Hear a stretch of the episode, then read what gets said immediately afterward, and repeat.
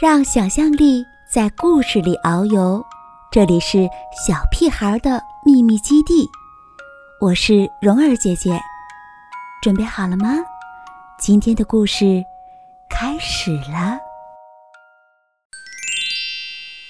让路给小鸭子。鸭子夫妇马拉先生和马拉太太一直要找个住的地方，可是每一次。马拉先生认为不错的地方，马拉太太都说不好。他总是怕森林里有狐狸，又是怕水里有乌龟。他说，他不想在有狐狸或有乌龟的地方居住。所以他们只好就一直飞呀飞。他们飞到了波士顿的时候，都累得不想再往前飞了。恰好看见公园里有一个很好的池塘，池塘里有一个小岛。这是我们过夜的好地方，马拉先生说。于是，他们就拍着翅膀飞下去。第二天早晨，他们在池塘底下的泥里找食物当早餐，可是找到的不多。正当他们要离开的时候，有一只很奇特的大鸟走过来。那只大鸟推着一艘载满了人的船，背上还坐着一个人。马拉先生很礼貌地向他打招呼：“早安。”可是那只大鸟很骄傲，没有回答。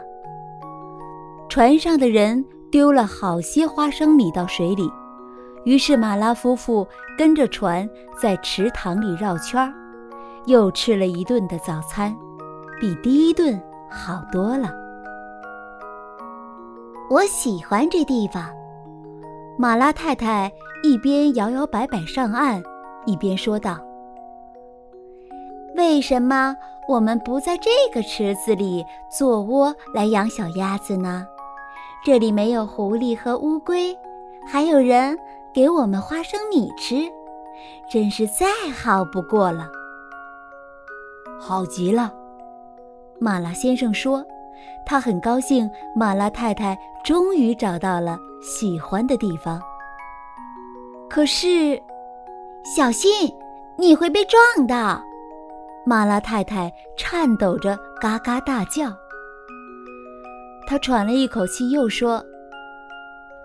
这里不适合小鸭子，你看，有这些可怕的东西冲过来撞过去，我们得另外找地方了。于是，他们飞过培肯山和州政厅，还是找不到合适的地方。他们又看了看路易斯堡广场，可是那儿没有水可以游。然后。他们又飞到查尔斯河的上空。马拉先生嘎嘎叫道：“这里好一点儿，那个小岛看起来像是个清静的好地方，离公园也不远。”好的，马拉太太说。她想起来了公园里的花生米，说：“这里应该是孵小鸭子的好地方。”他们在水边的草丛里选了个舒适的地方做窝。这个时间刚好合适，因为它们正要换毛，它们翅膀上的旧羽毛开始脱落，等新羽毛长出来以后才能再飞。当然了，它们还是可以游泳。有一天，他们游到岸边的公园，遇到了名叫麦克的警察。麦克喂他们吃花生米，马拉先生和马拉太太便每天去拜访他。后来，马拉太太在窝里生下了八个蛋，就不能再去找麦克了，因为他必须坐在蛋上保持蛋的温暖。它只有在喝水、午餐或数蛋的数目是否正确时，才会起身离开它的窝。